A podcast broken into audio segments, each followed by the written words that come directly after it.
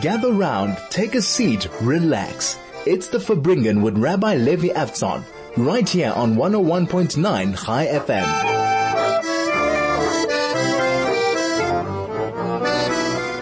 You might be wondering why we played such a upbeat song, because we can't afford not to be upbeat. This is Rabbi Levi Avtzon from Linksfield Shul, and this is 101.9 Chai FM, the Farbrengen show, on Tuesdays from 1 to 2 p.m it's always amazes me how uh, often when I'll end up in you know the shops or at a wedding or just you know around and people walk over and say, "Oh, I listened to your radio show," and it's it's unique to radio where you just put yourself out there, you put your voice there, you put your ideas there, and you have no idea who it's reaching, how it's reaching and other than the person who, who is listening, nobody else, you know, might never find out. But it's a, it's an incredible privilege and a responsibility to be able to talk here on Tuesdays and share some thoughts. And hyping myself up for the show, um, last week I wasn't able to do the show. I was involved in a tragic funeral at the time.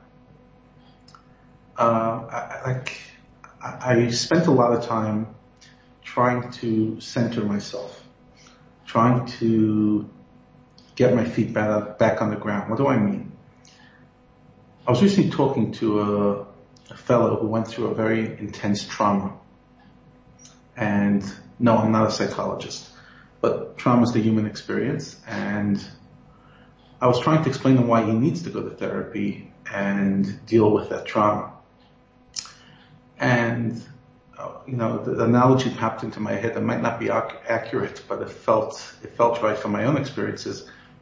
When a person goes through a trauma, whether perceived or real, something grabs onto their brain and going forward, when this person is thinking, they think they're thinking from a place of logic. But ultimately, it's this little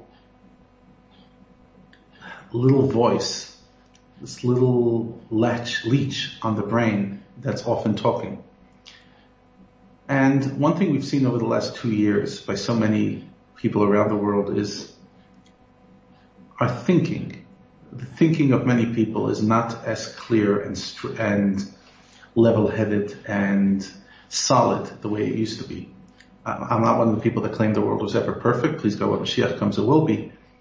But you'll have to agree with me that a lot of people's opinions about various stuff have gone more extreme. People will talk to you about stuff that in their world makes so much sense. I mean, you know that Bill Gates is in your arm. When you take the vaccine, they'll tell you, no, not at all.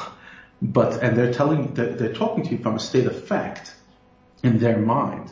And you're sitting there and you're thinking, how in the world did you get to that conclusion? Now, what often happens is when we hear people say things that in our opinion are downright ridiculous, you try to argue with them.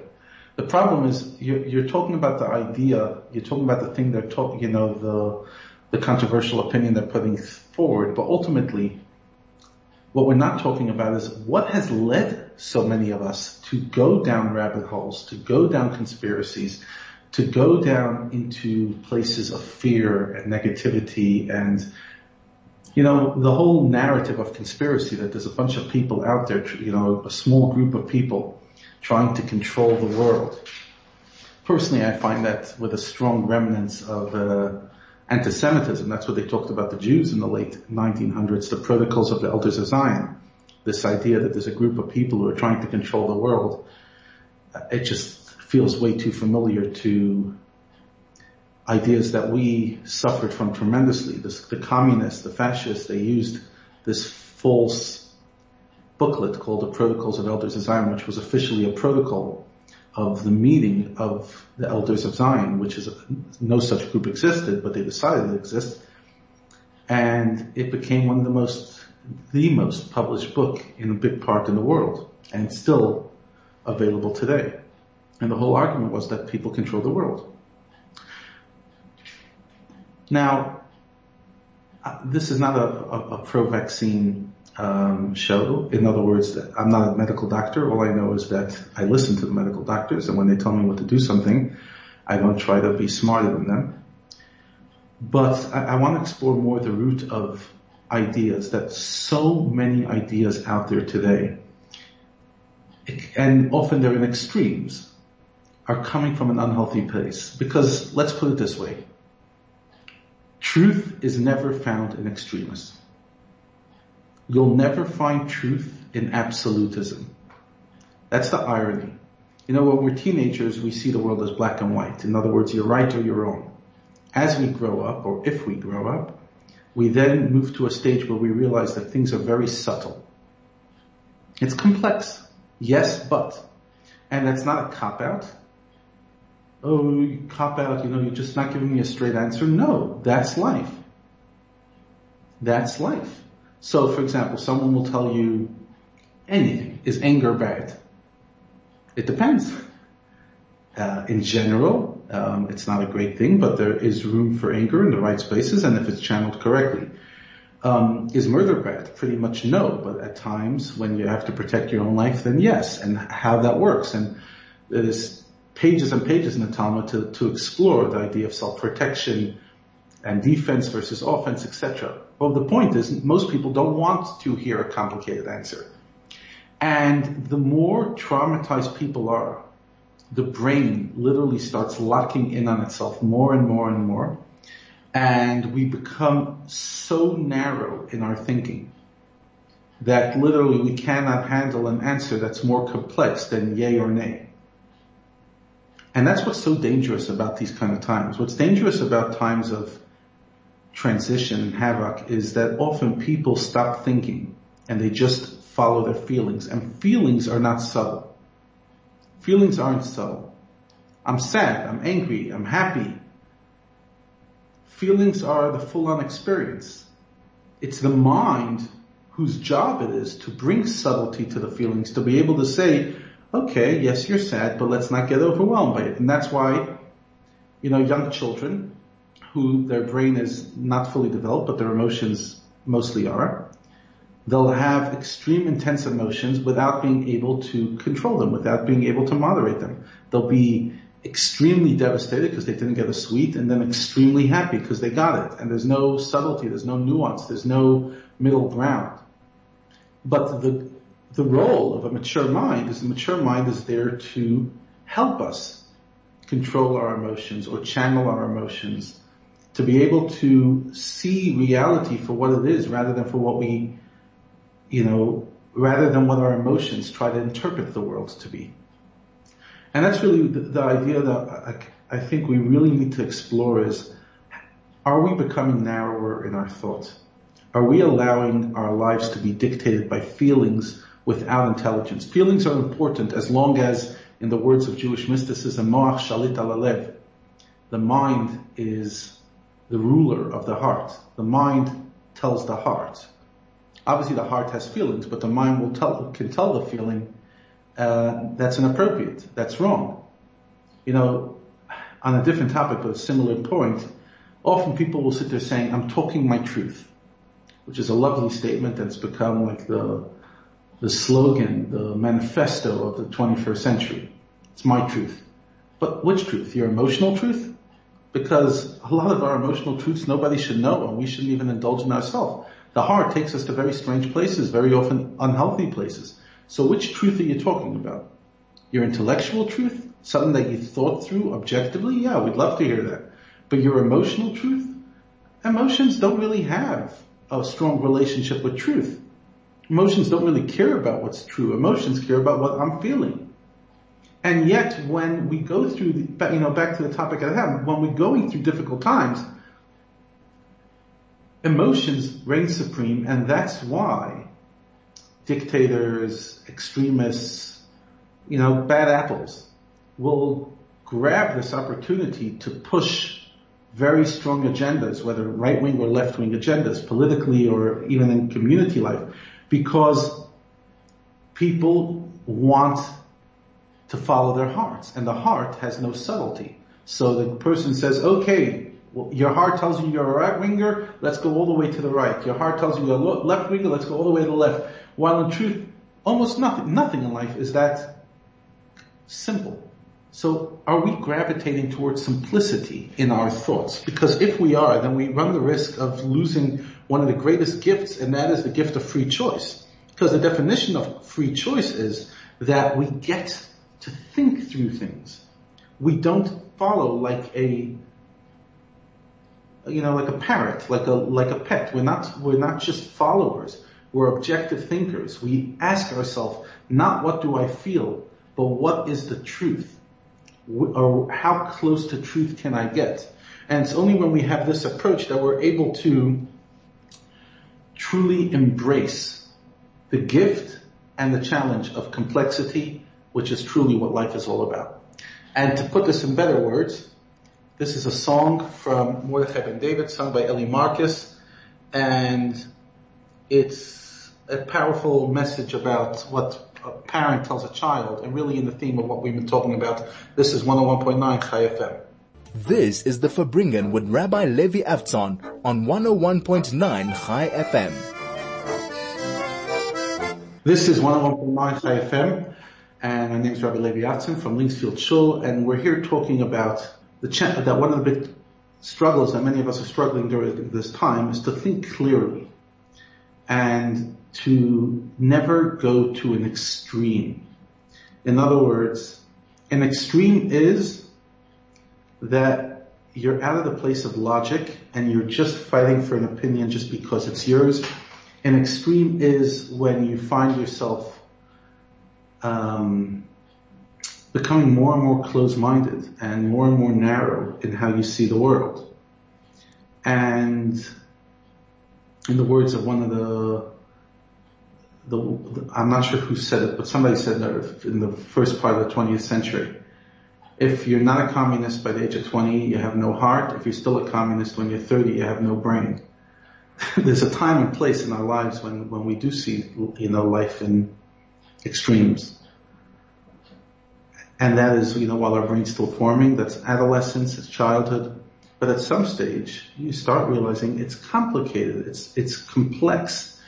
And the reason I'm talking about this and why it's so important for me is because until a person is not willing to embrace the complexity of life, they will live in either or of one, uh, uh, either extreme pessimism and, and nihilism about our world or extreme optimism and daddle deedle dee, you know, everything's fantastic and it's all hunky dory and it couldn't be better. And each one of them runs their own risk. But in general, it, it, it, it, it avoids you from life. Now, for the last two years, many of us have gone a bit to the, to the left or to the, a, a sense of, you know, darkness and heaviness and this is such a mess and how are we going to get out of this and it's so complicated etc., etc. And I'll be honest, I find myself quite often there. Unfortunately, I've had to deal community-wise with quite a few um, heavy and disorientating tragedies. But then I, I, I, always try, and I'm not always successful, to kind of rebound or, or rather recenter myself and sit there saying, okay, am I now seeing reality tainted by my experiences? And if I am, let me be clear about it and not define reality that way. But when we convince ourselves that we're seeing reality for what it is, you know, and like we're buying into a conspiracy or we're buying into a radical idea or we're going around and shaming people who don't think like us. In general, here's a good rule. If you find yourself shaming people who do things different than you, then you're an extremist. It doesn't mean that you have to agree with them. But this, this, I'm going to go shame you and destroy you. It comes from an ex- extremist bent versus I might fundamentally disagree with you, but I still see you, your humanity and I don't see you as the devil because you disagree with me and because your opinion is different. And unfortunately, besides COVID, when you go online and you see the comments, I just, I actually can't believe how, how websites still allow comments on their, and on their articles. And yes, I'm fully for free speech, but 90% of comments, at least the ones that I, I end up reading, are just trash, shaming, people venting, you know, people bashing the, the writer or complimenting the writer and, and, and all in disproportionate, unhealthy ways. So we're living in a world where algorithms are pushing us to extremism. And when I mean extremism, I don't only mean politically. I mean even the way we talk to each other. I hate you, or I love you, or this person's my friend, or this person's my enemy, or and it's never like hmm, they're an acquaintance. I appreciate them, you know, we're not best friends, but you know, I appreciate their value, and I think there's what to learn from them. It's rarely like that. You're in or you're out. It's almost like a cult or a mafia. You're in or you're out. But life's not like that. It doesn't really afford that. You know, you, just like we forgive ourselves for our own complexity, we need to forgive others for their complexity. And to realize Hashem did not create us to be extremists. Hashem created us with a godly soul, with an animal soul. He created us with temptation for weakness and a passion to do good things. And we all straddle them and we all fail. And yet what happens in our world is if somebody fails and they're caught in public, then the world goes and shames them, puts them down, they said one thing that was wrong, or something that could be misinterpreted wrong, or politically incorrect, or whatever, and even if it was objectively wrong, it was absolutely wrong, but that person is smashed They're canceled. They're out. And besides, you know, the, the, the moral issues with all this, for me it boils down to like, really? Is the world really split onto the people of the light and the people of darkness? I mean, that's like the way, the, you know, the Crusaders saw. That's the way radical extremists, religious extremists and non-extremists um, see things. There's no subtlety. There's no nuance. It's not like, yeah. And, and you find it in every area of life, whether it's talking about the climate crisis, it's either people denying it exists or people literally telling us we're going to go up and smoke in the next five years. And it's like, can we have a more balanced conversation? I know that fear works or denial is convenient, but rarely are things like that. There's obviously something to be discussed, but it doesn't have to be pulled to an extreme. But that is the way you hear everything. Political campaign speeches to um, often people preaching a religious dogma, and you're like, guys, it's complex. It's complicated.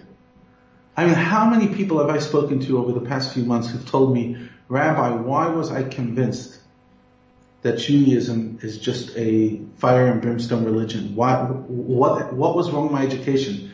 And I'm always like finding myself saying, gosh, we need to actually open a movement called Jewish detox to detox from really bad ideas or undeveloped ideas or ideas without context that were shared with us or we thought we understood while in school.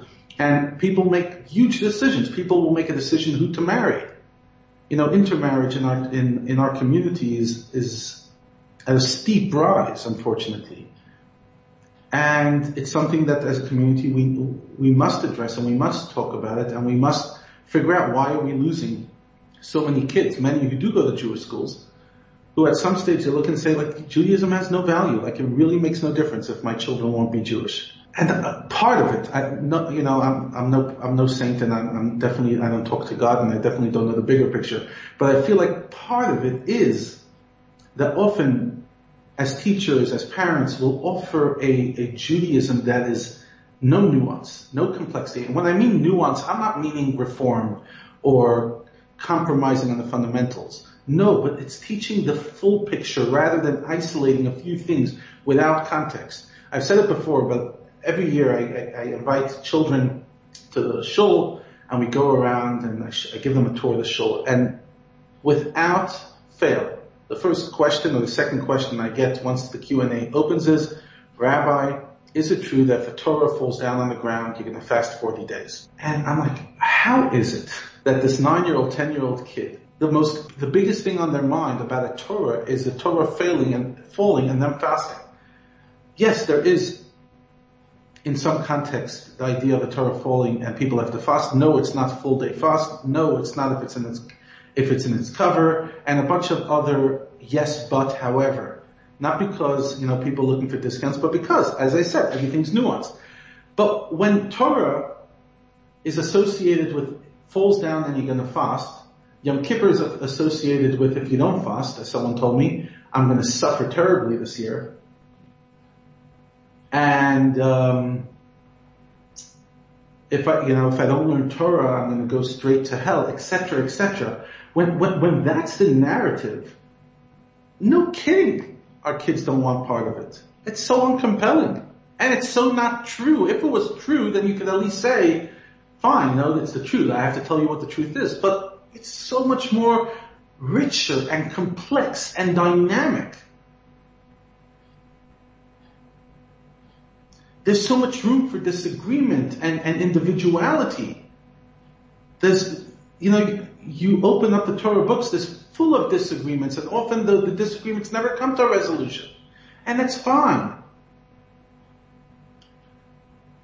And you know, often when we give a shiur, people will say, okay, just teach me the, the bottom line, the, the dry law. Tell me what's right and what's wrong. First of all, that itself is also often complicated because sometimes it, it, it rests on context and each person must ask their Rav, their teacher, for guidance. But beyond that, most of Torah is not just the bottom line. That's a small percentage of Torah. The Talmud is very little about bottom line and more about the process. Jewish mysticism is, is about exploring ideas of godliness without necessarily a bottom line of now go do this. Sometimes there is a, a nice punchline at the end, but it's, it's celebrating the, the whole journey to get there, the intellectual and spiritual challenge. So the point I'm saying is, in the time we're living in, if you find yourself becoming narrower and narrower in your opinions and also in your interests, pretty much sport, business, politics. That's it. Don't talk to me about anything else. I have no mental space for that. If you're finding yourself becoming narrower, then you're losing out on one of the greatest, if not the greatest gift of being a human being. And that is developing our mind and the pleasure of exploring and searching and, and constantly growing, which is what Torah teaches us to do, to never stop that search for truth. And even if you never achieve ultimate truth, and maybe there is no one definition of ultimate truth, the journey itself enriches you. This is 101.9 Chai FM. My name is Rabbi Levi Avtzon from Linksfield Shul. This is the Farbrengen with Rabbi Levi Avtzon on 101.9 Chai FM. This is 101.9 FM. My name is Rabbi Levi Avtzon, and we are here having a complicated conversation about a complicated topic. Um, I'm trying to think of a, a, different way of saying it because like I've gone in one direction. It is so vital in times of unsettlement, in times when things seem unnerving and unpredictable. They always are, but sometimes feel more than others. And it's so important at these times to anchor ourselves and to make sure we're thinking from a place of health, not a place of dysfunction. I was talking to somebody, you know, recently. Unfortunately, this person is, you know, uh, very ill and, um, get, you know, getting themselves ready just in case they have to go to a better place into a different world. And we were talking about good choices and I told this individual that when you look back at your life, what are you the most proud of? And this person said, the choices I made. And they were right, because they made very beautiful choices. Who to marry, where to live, how to live, who to develop friendships with. And many of us don't necessarily make good choices. And often we blame it on God. It's just mazel. And listen, you know, God's a good punching bag, and there is a lot that, um, you know, that we ask Hashem to, to stop and we kind of hold Him accountable for. But a lot of stuff we could hold ourselves accountable for as well. And ask ourselves, why did you make that decision? Why did you rush that emigration without thinking about the ramifications? Why did you rush the marriage or rush the divorce? Why did you take your kid from this school to that school? Or, or, a million different questions. Why were you doing it in a moment of impulsivity? No, no, no, no, it just felt right. Did you think it through? And did the choice come from a healthy place or from an unhealthy place? In other words, let's say when, when, when you decided to accept a proposal or give a proposal to an individual and now settle your life with that person, was there a healthy person next to you coming and saying this is a good decision or were the healthy people around you or the healthy voice inside of you telling you this is a bad idea? So many of the decisions we make in life come from a, from trauma and just come from unclear, foggy thinking and the, the ego unwilling to listen to other people who have our best interests at heart saying, Ish, this is not going to lead you to happiness. No, of course it will lead me to happiness. How dare you tell me that? And in these times, I'm just seeing an avalanche, a deluge of, of decision making, people making very quick decisions with huge ramifications on their lives and their families, breaking families, um, you know, shutting down businesses, leaving the country, coming into the country, etc. Very big decisions that are coming from a place of fear. And listen, some people, yeah, they do find happiness in other places. Many don't. And yet they make a decision from a place of desperation and rarely do these decisions play out for the good later on. Why? Because they were not made from a place of clarity. And clarity is such a important factor every day of our life, especially when things are swirling around us, to ask ourselves, what is driving this decision? What's getting me to do this? Why am I doing it? What is pushing me in that direction?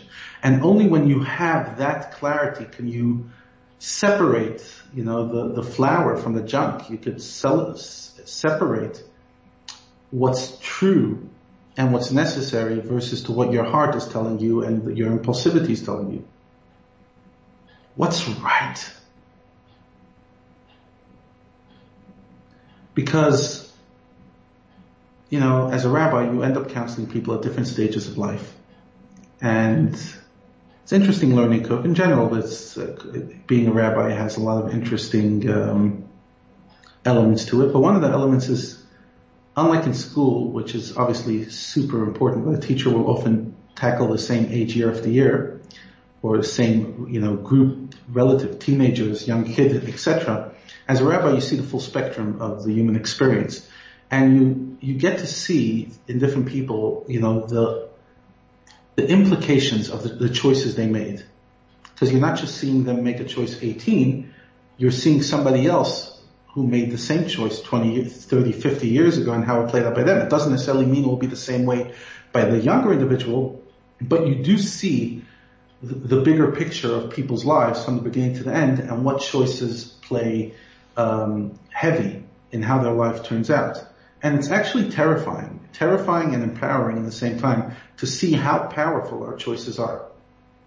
The, our, how some, a few choices, but the big choices, if we get them right, our chances of, of, you know, building a solid, healthy, um, unit goes up and otherwise not. Again, nothing's foolproof.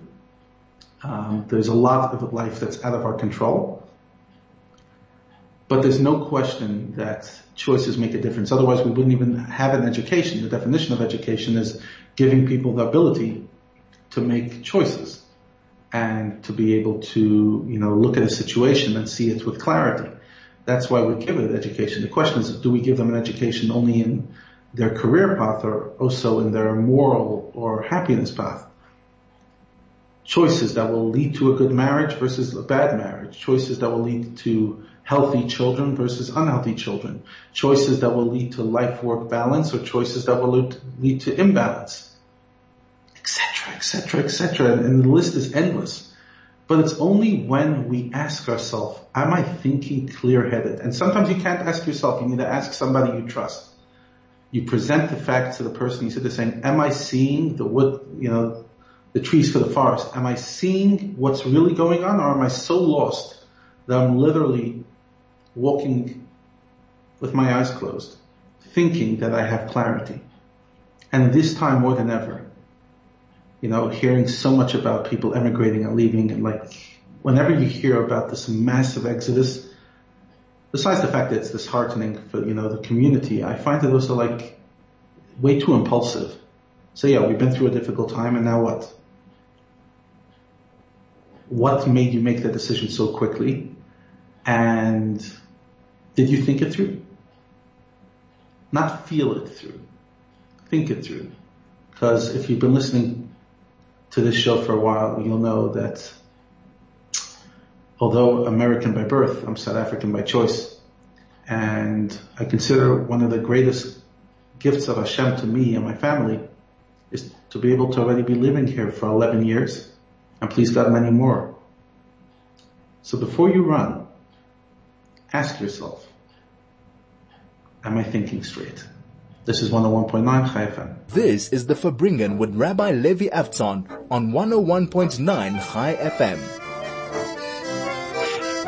So this is 101.9 Chai FM. My name is Rabbi Levi Avtzon, encouraging myself, encouraging each and every one of us to pause and remember that God is in control. Remember that even in times of chaos, there's a, there's a guiding hand. All times, times of chaos, times of happiness.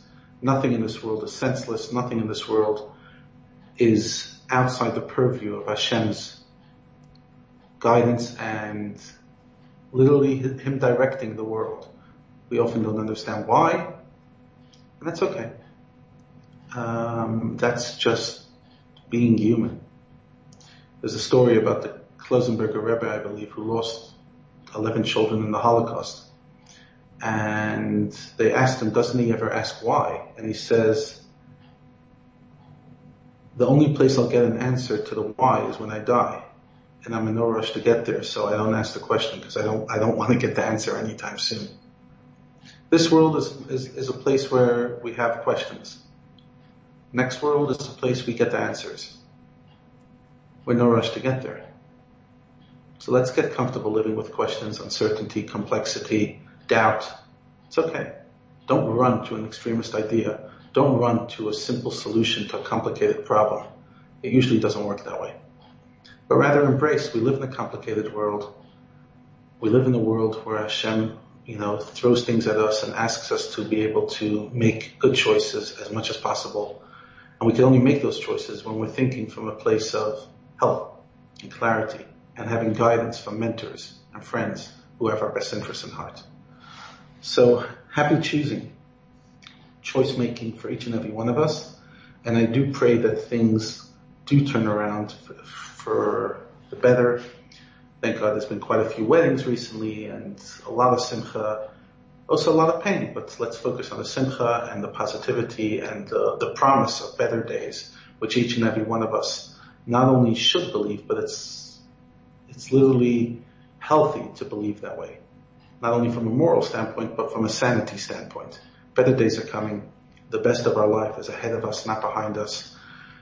I wish you a great week ahead. I, I will be away for the next week or two going, uh, you know, traveling overseas, but, um, I wish you only the best and please God will be back in a few weeks time. This is 101.9 Chai FM. My name is Rabbi Levi Avtzon and this is song following the show is Cholem Kmo Yosef, Dreaming Like Yosef from one of my favorite singers, Hanan Ben Ari in Israel. Have a great week.